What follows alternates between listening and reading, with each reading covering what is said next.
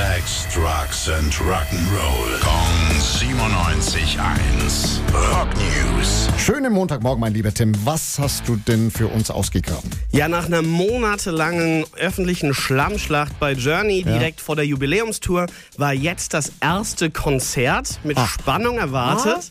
Ja, weil Gitarrist Neil Schon und der Keyboarder Jonathan Kane wirklich seit Monaten im, im Clinch sind. Dabei ging es vor allem natürlich um Ja, ja, ist klar. Du hast ja immer berichtet. ne? Du hast ja immer berichtet. Du, hältst uns ja auf dem Laufen. Ja. Eben bei jedem, bei jedem neuen kleinen Streit. Und mit all ihrem Geldstreit haben sie sogar noch einen Gerichtstermin, der ist für März angesetzt.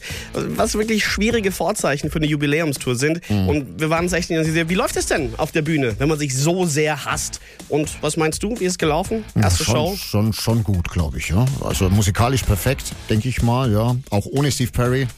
Ja, das ist ähm, exakt der Punkt. So viel aufheben sie vornherein. Und dann war die Show und es lief. Nichts Spannendes passiert. Einfach zwei Stunden schön die alten Hits durchgepowert. Und du hast es gerade noch angesprochen, Steve Perry, ja nicht mehr dabei. Der neue Sänger Arnel Pineda Ja. hat in den letzten Jahren immer mal wieder Probleme mit den Stimmbändern. Oh. Aber auch da alles glatt gelaufen. Wunderbar. Und wenn es so weitergeht, dann läuft es wohl auch scheinbar mit der Kanzentour. Einfach gut. Also der hatte keinen. Der hatte Frosch keinen. Frosch im Hals. Nee. Dankeschön, Tim. Rock News.